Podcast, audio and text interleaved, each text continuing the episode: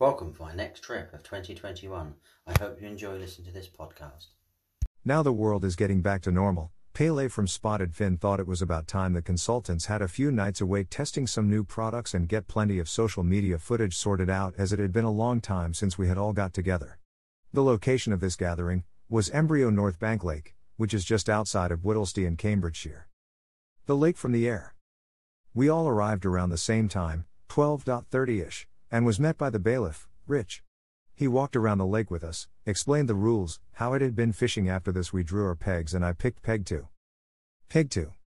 I had been studying this lake beforehand. Currently, there's not much information out there, but with time, this will come. This swim gave me access to a long margin bank and open water. Hopefully a few fish will come my way over the next four nights. Night one. I had a good look around with my deeper, also flicked about with my marker rod, found a couple of nice margin spots and an interesting open water one. Deeper sonar.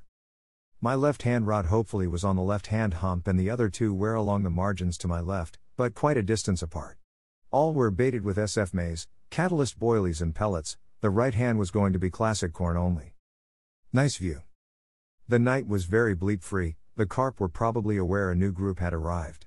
Fingers crossed, over the course of today, things will settle down and the carp will no doubt come out of their hideaways and have a munch. I heard a couple crash out in the night in front of the peg three area. As I couldn't see them, I could not pinpoint them. Watching away. I'm sitting on my bucket, writing and watching, drinking my third cup of coffee, hoping to see some signs of carp and forming a plan of action for today. I'm thinking, if my rods could be in a better position, and we'll definitely be going for a wander about in the far corner by the gate. I'm sure that's where they could be hiding out. My swim is the middle one. Pele put the drone up to give us all an overview of the swims we were fishing. I was going to give it until eleven a m before I started to check out my swim a bit more, but I had a fish crash out to my left. I thought I'd better give it an hour before I reeled in and had a wander about with the marker rod. This would give me a couple of hours to get things sorted by about two p m The wind had picked up and the day had finally got a lot warmer than first thing. Stunning place. After spotting a carp crashing out in peg one twice, I just had to give it an hour in there with a couple of rods. Peg one. Two runnies out, with a lump of paste around the hook baits was all I did. Unfortunately, I ran out of time. I really needed to get those rods out on the spots for a possible afternoon take or even evening, as Luke had last night. twenty-one Lubber. The sun is beating down on my left margins, where I'd spotted a carp this morning when I was taking a walk and leading about. I was still really confident of a bite, however. Sunshine. The air pressure is killing the fishing for us over these four days. We found some fish and heard the odd crash out at night, but none in the day really. The guys have seen them on the back of the wind yesterday morning, and Matt spent the whole day over there without a sniff. They are incredibly cagey carp. Stunning sunrise. Thinking caps have got to be on today, if I'm going to snitch a bite. As there is not much to go on at the moment, we are all spread about the lake, with plenty of water between us all, all trying different tactics, methods and depths. We have covered as much water as possible and they're not playing ball. The gate end. I've moved down the gate end of the lake for a few hours this afternoon. There's a lovely warm breeze blowing in an overcast afternoon forecast with the odd drop of rain. What is good news is that I've seen carp showing to the left of me and in front of peg three, where Neil is fishing. It's the most activity we've seen this end since we got here. Small mesh bags. All I've done is flick three rods out. Each have a small mesh bag with eight millimeter catalyst pellets soaked in betafin. The twelve millimeter pop-ups are in various colors, and I just hope one of these carp take a fancy to one or two if I'm lucky. Tucked away. I was sitting well back from the water's edge, really hoping they would find it soon. Back home. I'm back in my home, and after seeing all those carp topping this afternoon, I've no real choice to get all three rods back over into gate corner. I may just see myself over there again tomorrow, but more of an earlier start. I was up early, way before sunrise, and the carp were clearly in the gate corner, but just not picking up bait still. This is really getting frustrating. The pressure is going up again today and then back down again overnight Thursday. I'm hoping they continue to at least show themselves.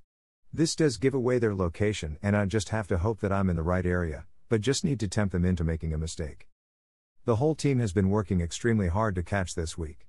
We are all spread out nicely, fishing pegs two, four, five, seven, eight and nine, and even spent some time in peg one and ten, during daylight hours.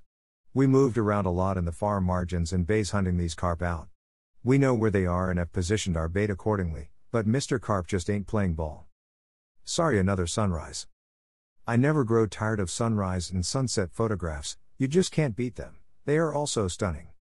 I now have all three rods on singles, all in the area of showing carp, that's the best I can do for this morning. All cast on to showing fish.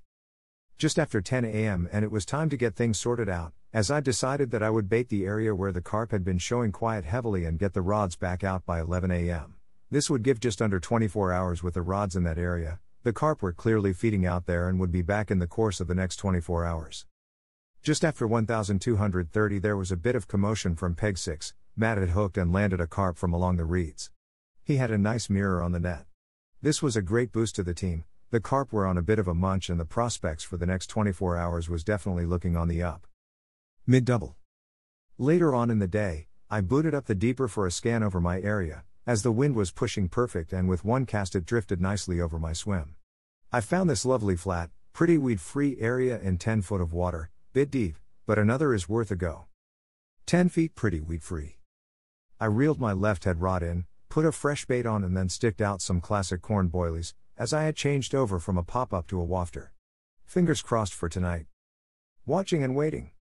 Just after seventeen thirty-ish, Neil appeared and said that Matt had had another one and this was a real beauty. mid twenty. What a stunning carp. This was even more of a boost, we could all be in with a chance over the next eighteen hours or so. It would be a real result if we could all catch a carp. Fingers crossed for tonight. Sunshine. The night passed by with odd carp crashing about, down mine and Neil's. I'm starting to believe they are also preoccupied with the natural food source. My rods are going to stay placed to the bitter end, in the hope that the carp get inquisitive and trip themselves up into picking one of my hook baits up. I feel that I've put in one hundred percent effort in over the past four nights and have enjoyed every minute, despite the lack of carp. I gave it until oh nine thirty, reeled in, did my goodbyes and with any luck the M twenty-five would be favorable and I would be home by two p m What have we learned? High pressure is a hard time to fish, you can't pick the weather when you book up the lake, you just have to work at it and you never know. Well done to Luke Taylor and Matt Hollingsworth for bagging those four carp over these four nights, in these hard conditions. But as this trip was not all about the carp. It was also about meeting the team, getting some media stuff done and playing around with products. That was achieved and a very positive note for the trip. It was definitely not a complete waste of time, I know these are not really the right words, as fishing is never a waste of time, you're always learning, pushing yourself, taking in the soundings, watching the wildlife and the world going around. I definitely recommend this venue, despite the hard-going conditions, there's plenty of space between the swims and a variety of different features to fish if you hunt about for them. The rules are straightforward, the compost toilets are perfect, the social hut and barbecue is all you need, and obviously great company.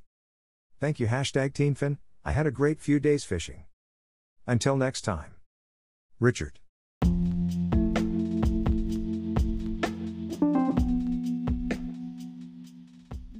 I hope you enjoyed listening to this podcast. Don't forget to like, subscribe. If you want to read more about me, head over to my website richard handel dot com. Catch up with you soon.